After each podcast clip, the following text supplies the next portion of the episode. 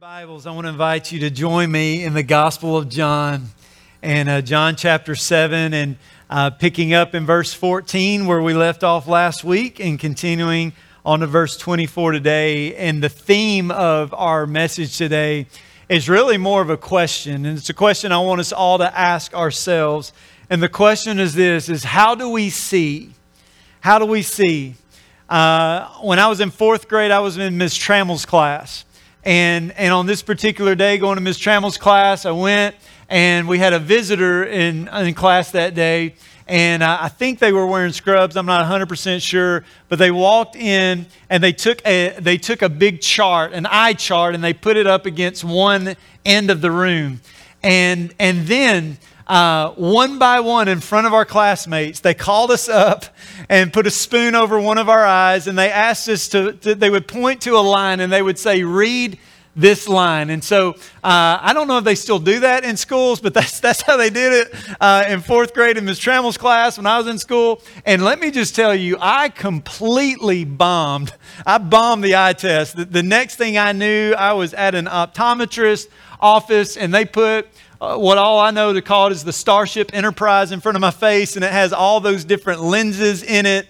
And if you've ever been in that chair, you know what it's like. They'll be like, okay, which one looks better, lens one or lens two? Okay, lens two or lens three? Okay, lens three or lens one? It's just like this constant, like, which lens looks better? And, and after all of that, I ended up uh, getting glasses.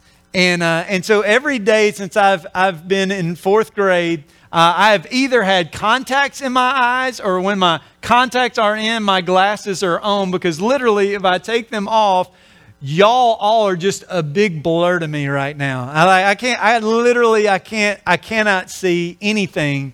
And, and here's what's crazy is that without even really knowing it for 10 years of my life or, or thereabouts, I never saw the world that it truly, the way it truly is.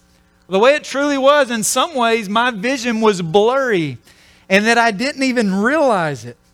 And so here's the, here's the reality is that every one of us today, every single one of us, whether you wear contacts, whether you wear glasses, whether you wear readers, whether you uh, you know, had maybe an eye surgery somewhere along the way and you can see better now, or like me, my parents or my kids for Father's Day last week, they gave me my first large print Bible, which uh, I'm thankful for, but it just got real, you know, when, when that happened.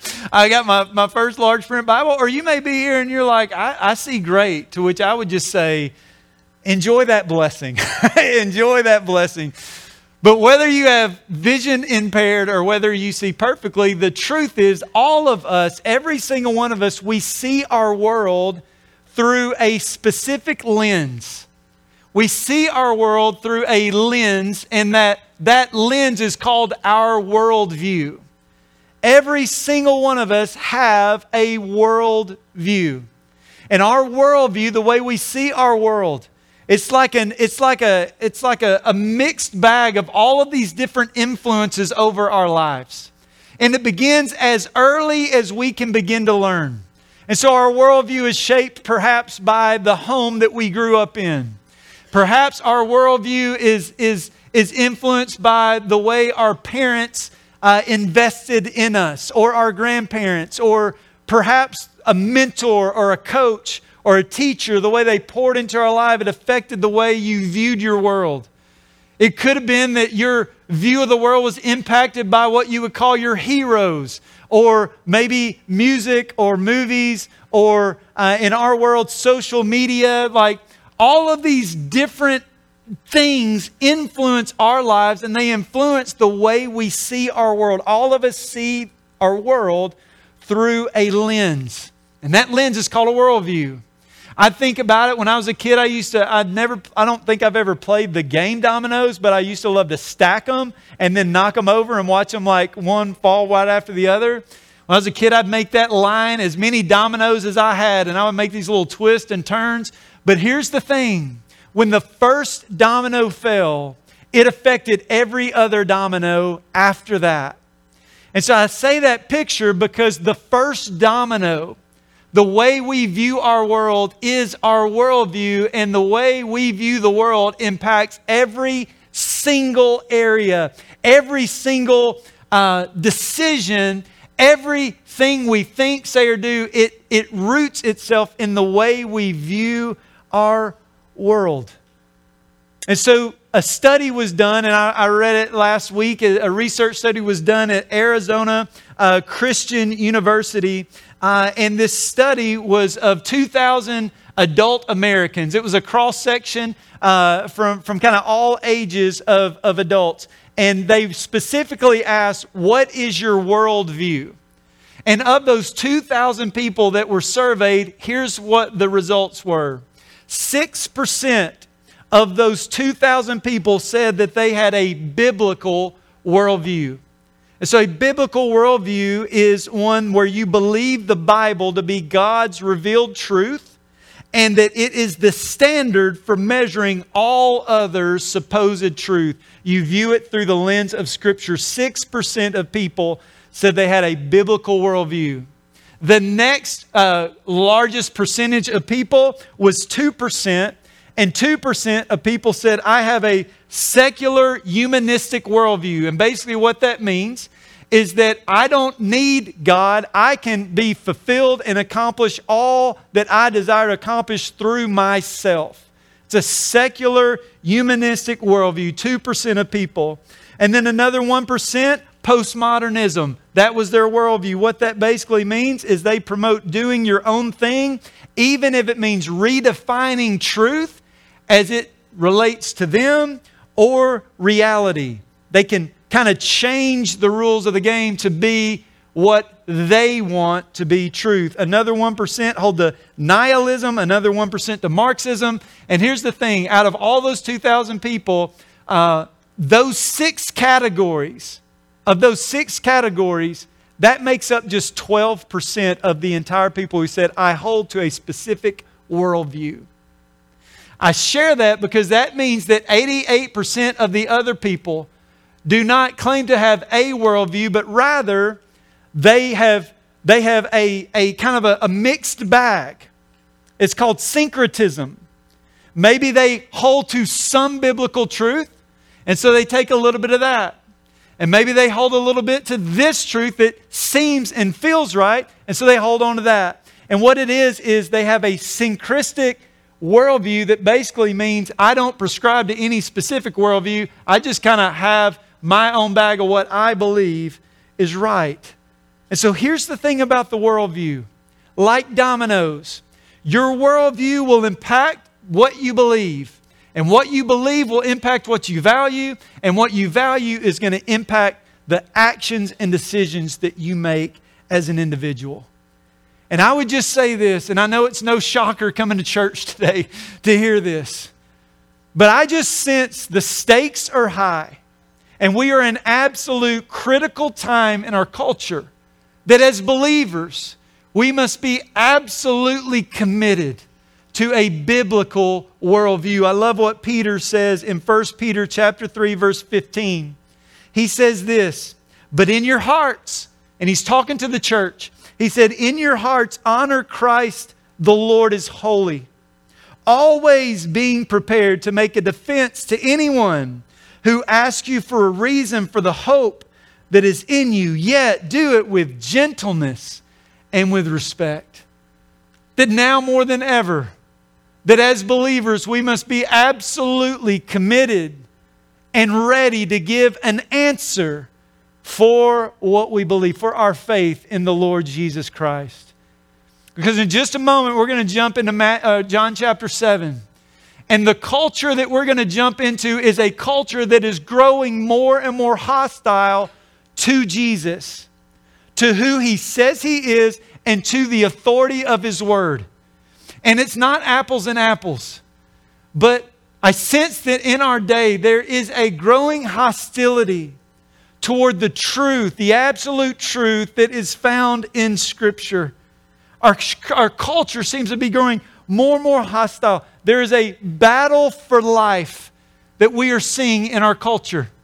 And on just this past Friday, I praise the Lord as I know it is the fruit of much work and many prayers But after almost 50 years, the Supreme Court overruled Roe versus Wade, which eliminated the constitutional right to take an innocent life. And then in that, now it's turned to the states, and obviously there'll be more decisions to make. But this is a this is an incredible, incredible moment in our history.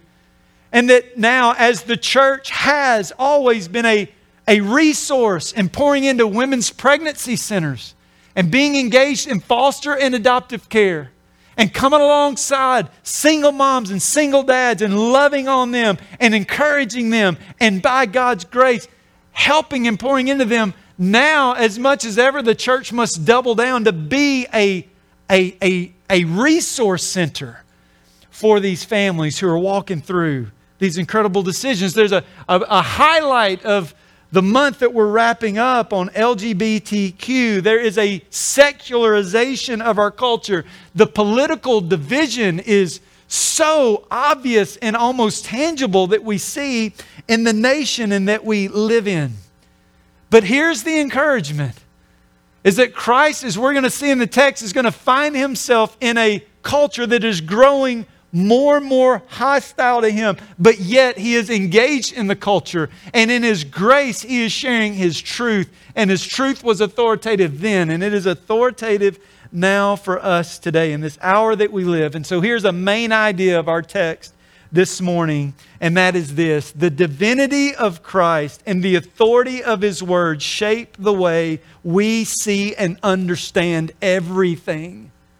Everything everything, the divinity of Christ and the authority of His Word, they shape everything we see and understand. And so let's jump into John chapter 7, verse 14. The Bible says this it says, About the middle of the feast, Jesus went up into the temple and began teaching. So we're just going to get our bearings for a moment. Uh, this is the Feast of Booths, also known as the Feast of Tabernacles. Some call it the Feast of Shelters. And so this was one of the three major pilgrimage feasts that Jews would take. Uh, they actually lived within a certain area of Jerusalem. They, they had to go there, it was the law. And so they went there, and at this festival, it was, it was, I think, what had to be the kids' favorite of the feast because it was a big camp out. It was a big camp out. Even if you had a home there in Jerusalem, you literally would build a shelter or a booth outside of your home or up on, your, up on the, the attic or up on the, the, the rooftop and you would build this rooftop and you would sleep under the stars for a week. And so, why? Why would they celebrate this festival? Well, it would remind the Jewish people of their ancestors. It would be remind them of God's faithfulness and God's provision and God's care as they wandered through the wilderness and how they slept under the stars. And so they would remember God's faithfulness in that, in that feast. And so in verse 15, the Bible says that the Jews, therefore, marveled. They marveled at his teaching. They said, How is it that this man has learning when he has never studied? Now, maybe perhaps you've had an opportunity to go to, to Jerusalem. Uh, I hope that as a church we get to do a, a trip uh, in, one of these uh, years in the not too distant future, but you can go to the Temple Mount. The Temple Mount is still standing. You can walk where Jesus walked. The Temple Mount is there. And so it's this 35 acre complex. It's vast. And, and at the time of Jesus, they had two large porticos or covered porches. And rabbis or teachers would go, they would teach lessons, they would, they would share wisdom, they would tell stories. And so Jesus has come to the temple and he began teaching, and they marveled. They marvel. Jesus is speaking and teaching Scripture in a way like they've never heard anybody before. And when you read through the Gospels, anytime Jesus is teaching in the synagogue, you will see that the people marveled at the way that Christ taught. Why? Because he had that unique authority and that he is, he is God. And so as he's teaching, they're hearing him and they're like, they say in verse 15, how is this, how is it this man is learning when he's never studied. So those are there. There were there were there were rabbi schools there, and and if you wanted to be a rabbi, uh, there's a really lengthy process of doing that. And so you essentially go to Bible school, rabbi school, And if you want to be a rabbi, you go through that school. They teach you the Torah, they teach you the Talmud, they teach you uh, what it means or what it looks like to be a rabbi and all these different things. And they're like, I've never seen you. I've never seen you in the schools. They're basically saying, How do you know all this stuff and you never went to Bible school? How do you know all this stuff and you never went to seminary? But here's what Jesus says in verse 16 He answered them. He said, My teaching is not mine, but his who sent me. And so Jesus could have said in that moment, I'll tell you how I know all of this truth. I'll tell you how I'm teaching with such authority. He could have said, Because I am God. And He is God. But yet He's talking, remember, He's talking to, He's talking to a bunch of super um, committed Jews, very committed to their faith love the Old Testament, treasure the Old Testament. And as they would treasure the Old Testament, they would know that God would send, He would send messengers to communicate His truth to them. And so Jesus is communicating who He is to them. So they are listening and they're leaning in as God is giving His teaching in the flesh in verse 17. Jesus said, If anyone's will is to do God's will, he will know whether the teaching is from God and whether I am speaking on my own authority. John 17, 17 literally reads like this If any man is willing to do his or God's will, he shall know. He will know. And I love what Jesus is doing because what he is doing is he is connecting their hearts and their heads. Their hearts in their heads. That this is just not mere intellectual assent and an agreement to fact. This is truth traveling from the mind to the heart. And Jesus is teaching when you have a humble heart, when you have a heart of surrender, that when you come to the Word, ready and willing to listen and surrender to God's direction for however He may live, however he may lead, that surrender paves the way to spiritual understanding. And that's important for us to hear because I'm all for Bible knowledge. It's very important. That's why we have, that's a part of why we have Bible studies. That's a part of why we gather around the Word on Sunday mornings. But, but spiritual depth does not equal spiritual knowledge. You could you could go to somebody's house and somebody throw out biblical or Bible trivial pursuit and you could dominate, like you could own everybody. But if it's pure information and the information has not traveled from your head to your heart, then, then, then you have completely missed it. We've completely missed it. Spiritual depth is obedience, and obedience is spiritual depth. Jesus said it this way, or Jesus' half brother James he said this Be doers of the word and not hearers only. And so spiritual depth comes as a heart is yielded and surrendered to however God would lead. If you humble yourself before God's truth to know it, to obey it, you will know His word is true. I love what King David said to his son Solomon. In 1 Chronicles 28, verse 9, he says, And you, Solomon, my son, Know the God of your father and serve him with a whole heart and with a willing mind. For the Lord searches all hearts and understands every plan and thought. And I love what he says right here. If you seek him, if you seek God, if you seek him, he will be found by you. But if you forsake him, he will cast you off forever. Now, for about 12 years of when I, I I'll just be honest, I never in a million years thought God would call me to, to be a, a shepherd, to be a pastor. My route was I graduated college. I was working at an insurance agency, an insurance company, and I thought that was going to be the plan for the rest of my life. God had a, God had a different plan. But the first 12 or so years of serving in ministry, I served as a student pastor. And, and I had so many conversations with hungry, seeking students and they would come because they would have they would struggle with doubts and struggle with trusting God. And and and even so their parents would would come and they would be very concerned And over the years, I've had conversations with adults, I've had conversations with senior adults, all kinds of ages where they're in this place of seeking and, and, and, and working through, trusting and believing. And here is the encouragement in all this. That, that, isn't a, that isn't a reason to be discouraged. Because here's what I know and what I believe with all my heart Jesus is, is instructing here, and it's what King David was telling his son Solomon is that when you, when a, when a seeker seeks with a genuine heart of humility and desire to know the truth of God, that God will make himself known. That is a great, great encouragement.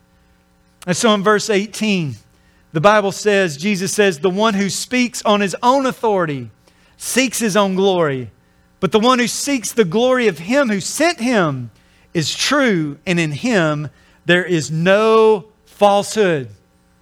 And so Jesus graciously is giving us a litmus test for a false teacher. Red flags are warnings typically, right? If you go to the beach and the, the, the, rave, the red flag is up, it means don't go, right? I think that's what it means. Don't go. Red means stop. Well, well, Christ is graciously waving two red flags. And these red flags are to discern false teachers that are in our world. The first red flag he waves is that they boast in their own authority, that they bring attention to themselves, the power in themselves, the power of their words. That is a major red flag, and that is a warning of a false teacher. And then he also says if that person hungers for glory, that is a that is a red flag. That is to be discerned. And so if it's all about them and it's all about that authority that is a major major red flag. Jesus talks about the religious leaders those self-righteous leaders this way in matthew 23 verses 5 and 7 he says this they do all of their deeds to be seen by others. So the purpose that they would do an act of goodwill compassion is so they can be seen by other people the Bible says, For they make their phylacteries broad and their fringes long. A phylactery, a phylactery was a wooden box that they would hold uh, Hebrew scriptures in. And so it's kind of like the bigger the box, like uh, the more impressive. They want people to see. Verse 6 They love the place of honor at feasts, the best seats in the synagogues, and greetings in the marketplaces, and they love to be called rabbi by other people. So it was all for this self righteous motivation. Those are red flags, but Christ, Christ speaks on his authority. So in verse 19, he goes on to say, he says, Has not Moses, has not Moses given you the law? Yet none of you keeps the law. he, just, he just calls them out. He just is exposing their, their self righteousness there on the spot. Has not Moses given you the law? Now remember, the Jews treasured the law. They treasure the Old Testament law. They strive to keep it. Because if they could keep it in their own strength, then that for them means and leads to salvation, being rescued. But here's the problem with that the problem with that is that the law has absolutely zero power. Keeping the law has zero power to forgive your sin and to save you. So Jesus communicates that the law serves a purpose. The law is right and holy. It's right and holy, but the problem is it's, it's like a mirror. And it shows us that we're not good enough to keep his law perfectly. Paul said it this way in Romans 3 19 and 20. There, verse 20, the last, the last line says, Since through the law comes knowledge of sin. So, what Jesus is saying is, He's saying, Listen, in all of your striving, in all of your striving, you still fall short that there are many out there that believe that at the end of their lives, that if somehow, some way their good deeds will outweigh their bad deeds, that they that, that they're going to be in good shape when this whole thing's over. But the problem is that is that nobody is good enough. Nobody is good enough to spend eternity to heaven. That even on your best day, we still fall short. The Bible says that we have all sinned and fall short of the glory of God. God is holy, God is perfect, God is righteous. So he's communicating to them, and these Jewish leaders are striving. But guess what also they're doing? They're striving all the while they're trying to break Ten Commandment number six, which says, Thou shalt not kill. Kills against the law. And so, what does Jesus say? Why do you seek to kill me? Why do you seek to kill me? This is rooted back in John 5 when he was there, probably at this same feast about a year ago. We don't know which feast the, the, feast the Bible doesn't say, but it says he went to the pool of Bethesda. There was a man who had been laid paralyzed for 38 years of his life. Jesus brought complete and total healing to his body, and he did so on a specific day. Does anybody know what day it was where he healed the paralyzed man? It was the Sabbath day. It was the Sabbath.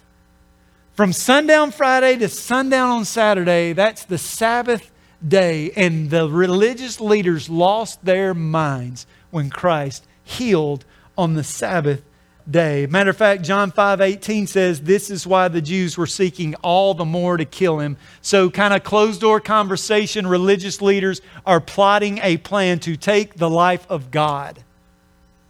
In verse 20, the crowd answered, you have a demon. Who's seeking to kill you? And, and you have a demon. That my translation is, you are completely nuts. You've lost your mind. They're saying you, you have a demon. Who's trying to kill you? Now remember that, that we got a mixed crowd here. They, they, by majority, they're probably not aware of the, the plot to kill Christ by the religious leaders. And so, they're like, what, what are you talking about?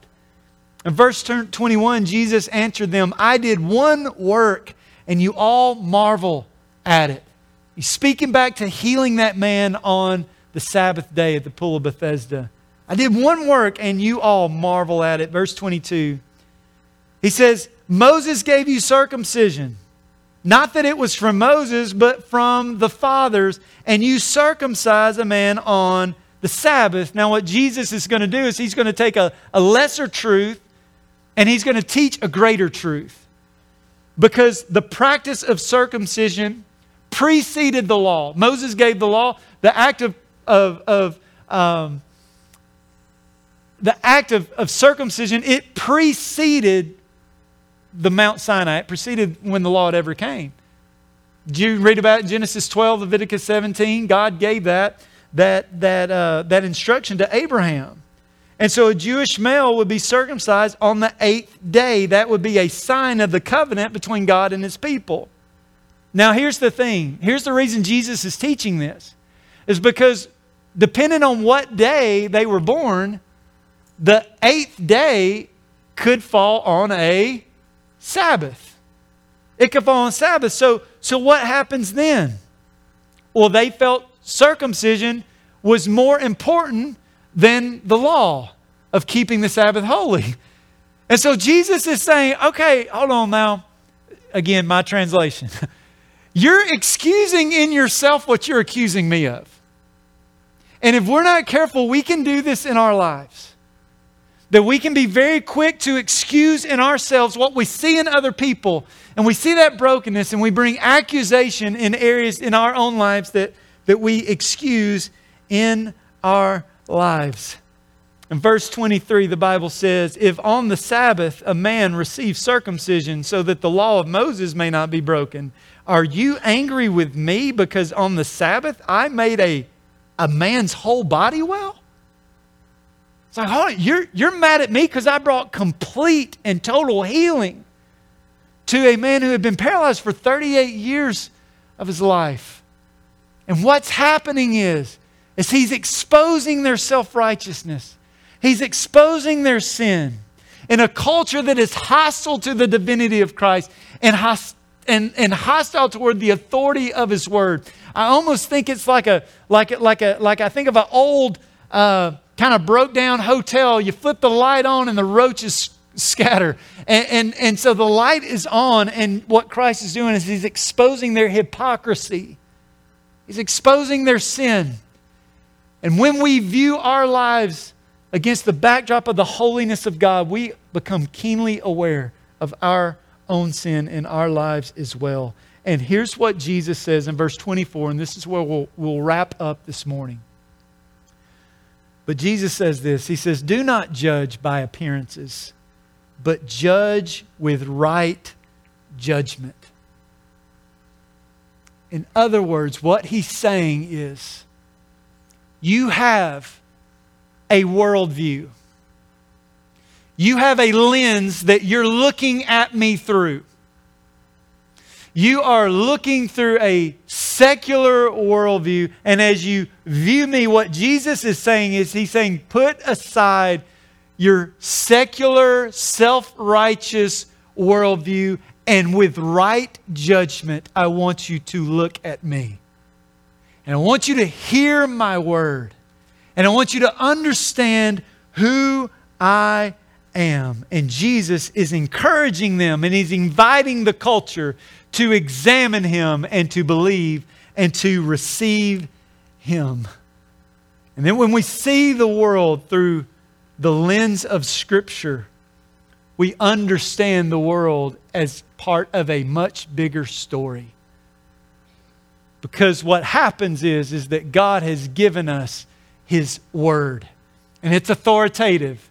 And it begins in Genesis and it begins in Revelation. And He's entrusted to us, and it tells one big story all the way through. And the one big story is called God's redemptive narrative. It's His story, and it answers life's biggest questions. Because the world may ask, the world who has a worldview that seems right may, may ask the question, well, well, then where did we come from? God answers that question that you are fearfully and wonderfully made, that you are created in the image of God, and that you are created for a relationship with Him. Well, then why in the, why in the world, why is the world so evil? And why is it so broken?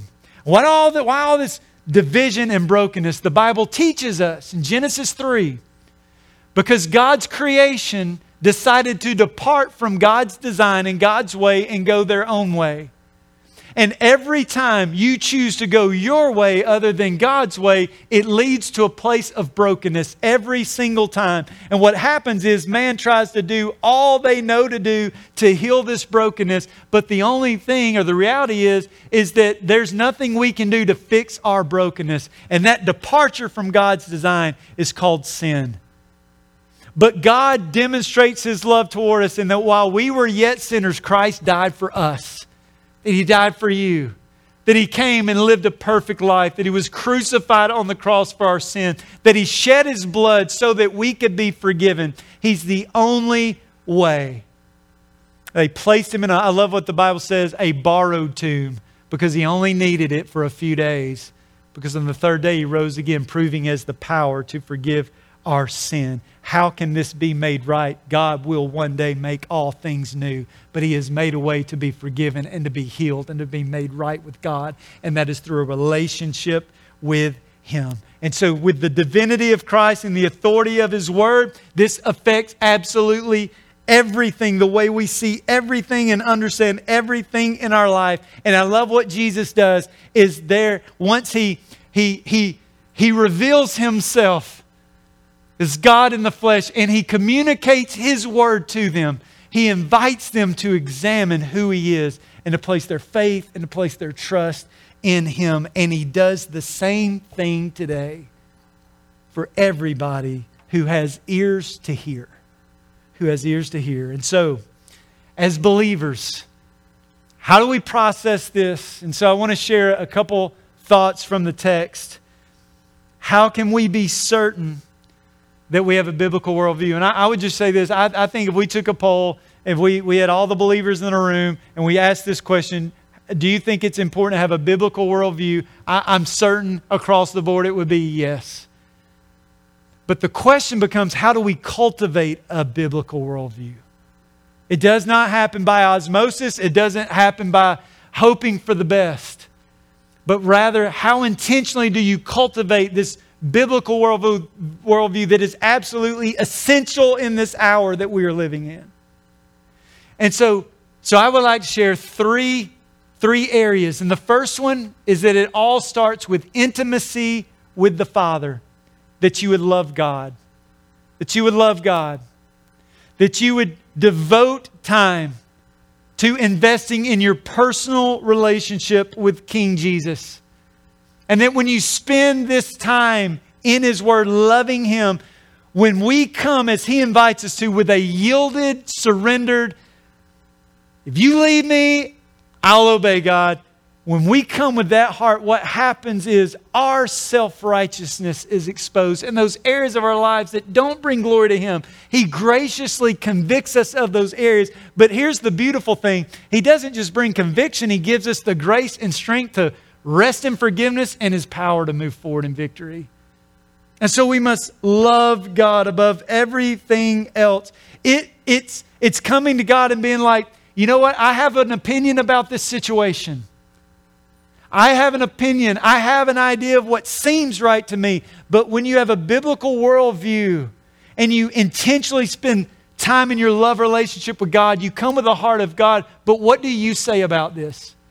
What is your opinion? What is your word? What is your authority? I trust you. I trust your design. I trust your best. And so it's coming with that heart that His word is authoritative no matter what. No matter what. And then I just feel it's important to share a, just an encouraging word of, uh, as parents, particularly. I realize we got many parents in the room, and some with grown kids, and some are out of the house, and some with grandkids, and we got many kids in here with us right now. But I'm humbled with this great blessing, but also responsibility a responsibility to invest in my child's life to form a biblical worldview.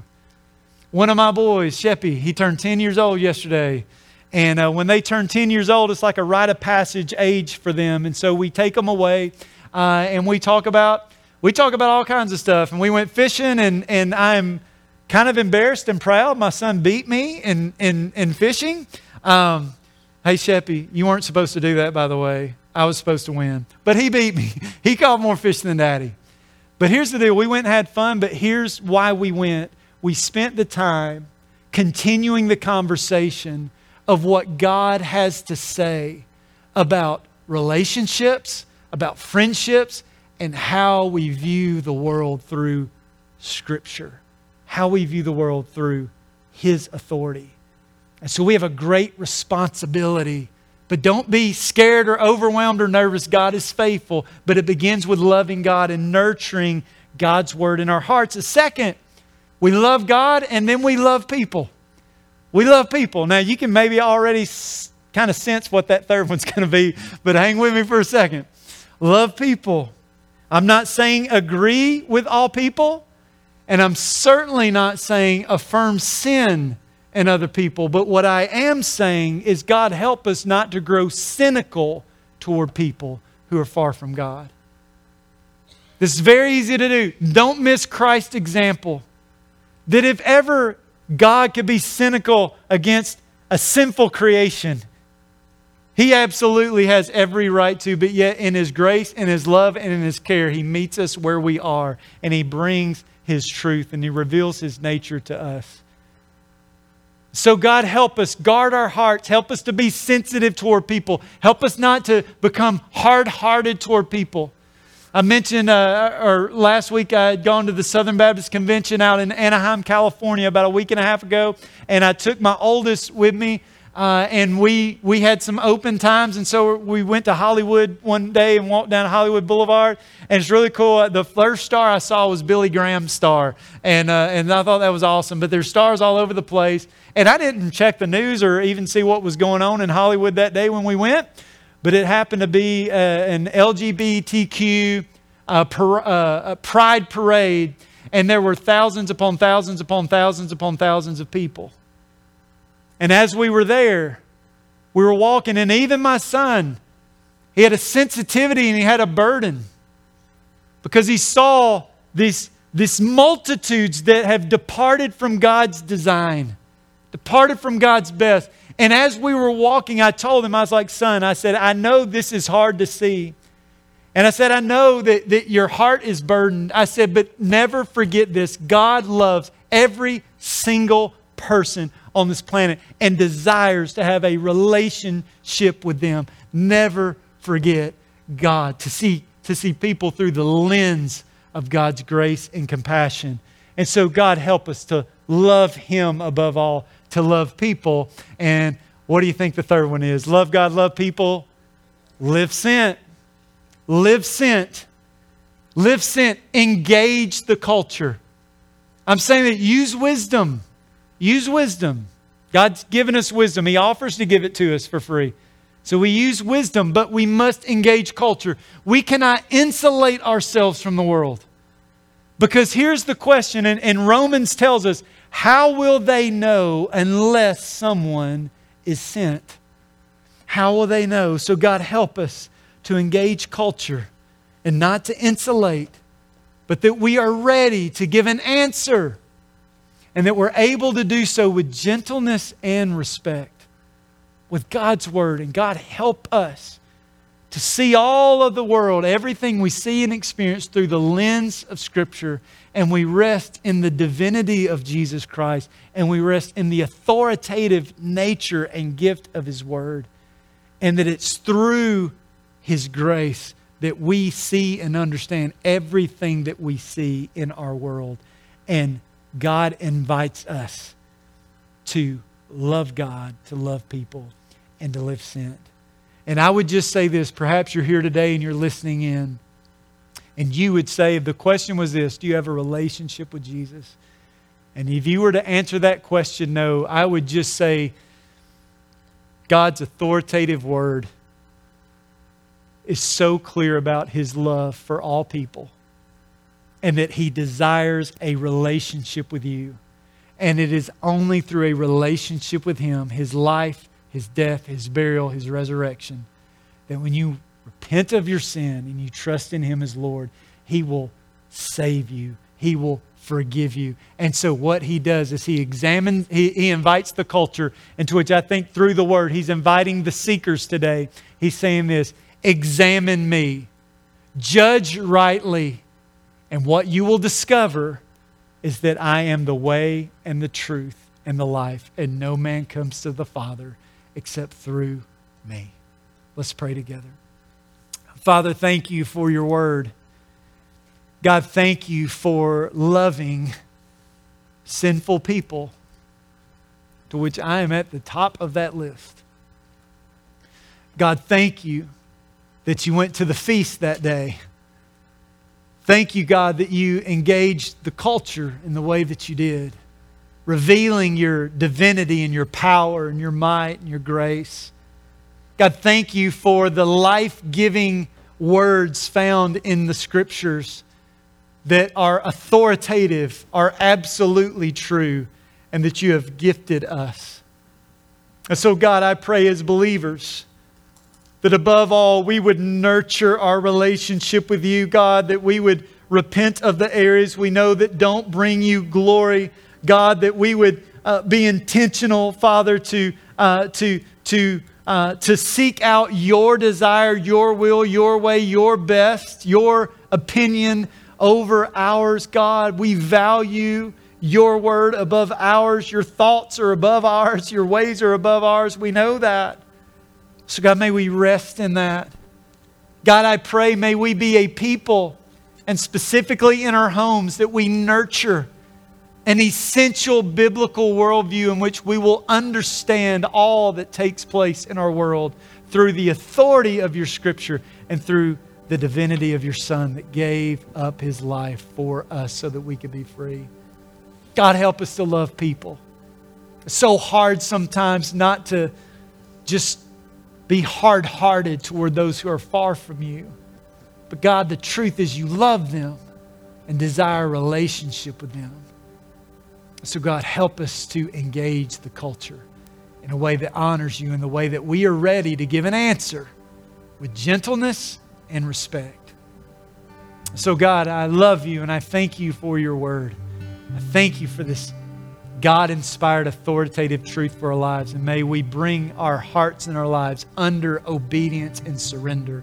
And that's where spiritual depth and maturity take place. And God, for the soul who may be here and is living apart from a relationship with you, that today would be the day that they would begin that relationship with you. So, God, we love you and we praise you. In Jesus' name, Amen. Amen. I'll invite you to stand with me.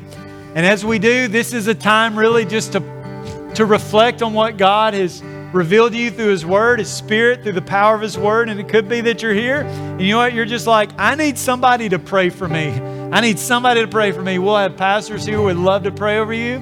The altar's always open, but just know that this is a time to uh, yield our hearts to His Word and His Spirit's leading and be obedient in how He leads us.